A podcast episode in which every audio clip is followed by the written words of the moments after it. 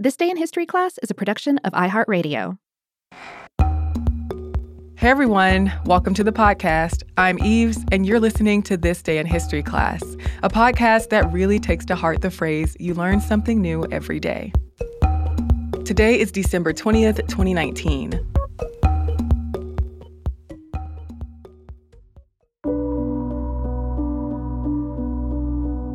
The day was December 20th, 1987. The Philippine registered passenger ferry MV Doña Paz sank, claiming the lives of more than 4,000 people.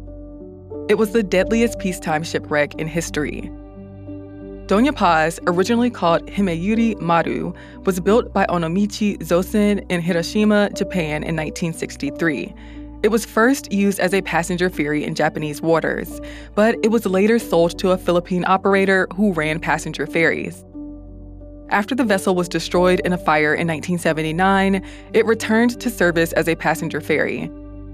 In 1987, Doña Paz was traveling between Tacloban, Catbalogan, and Manila, picking up passengers along the way.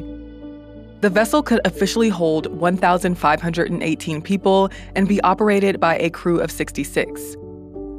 On December 20th, 1987, at 6:30 a.m. local time, Doña Paz left Tacloban on the island of Leyte and headed out for Manila in the Philippines, with a stop in Catbalogan, Samar. It made this trip a couple of times a week. Meanwhile, an oil tanker named MT Vector was traveling from Bataan to Masbate, carrying around 8,800 barrels of gasoline and other petroleum products. Vector was chartered by Caltex Philippines. That night, while passengers were sleeping as the ferry traveled through the Tablas strait, Vector and Doña Paz collided off Mindoro Island. The lights on board Doña Paz went out, and Vector's cargo caught fire, sending gas and kerosene into the surrounding water. The flames soon engulfed Doña Paz. Life jackets on the ferry were reportedly inaccessible, and the crew did not organize a rescue effort.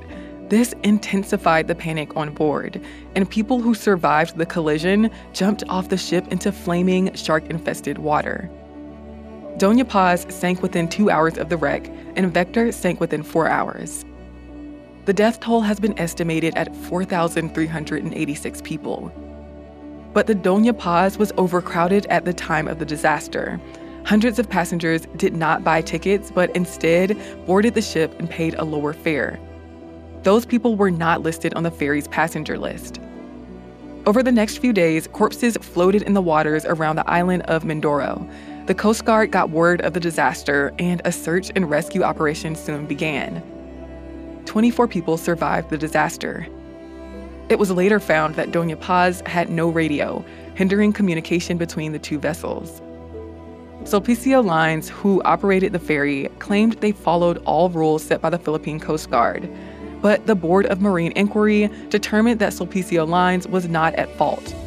Though overcrowding on Doña Paz was part of the cause of the disaster, Vector was deemed responsible by the Supreme Court of the Philippines.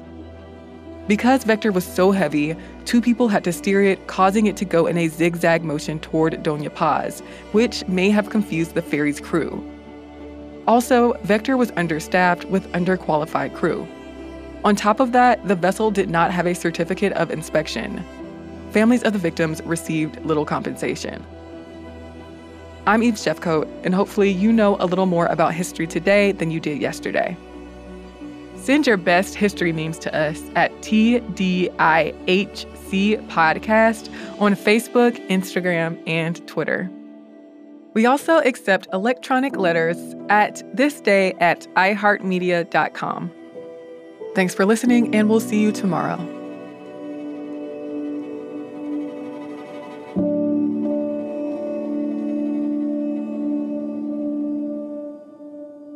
For more podcasts from iHeartRadio, visit the iHeartRadio app, Apple Podcasts, or wherever you listen to your favorite shows.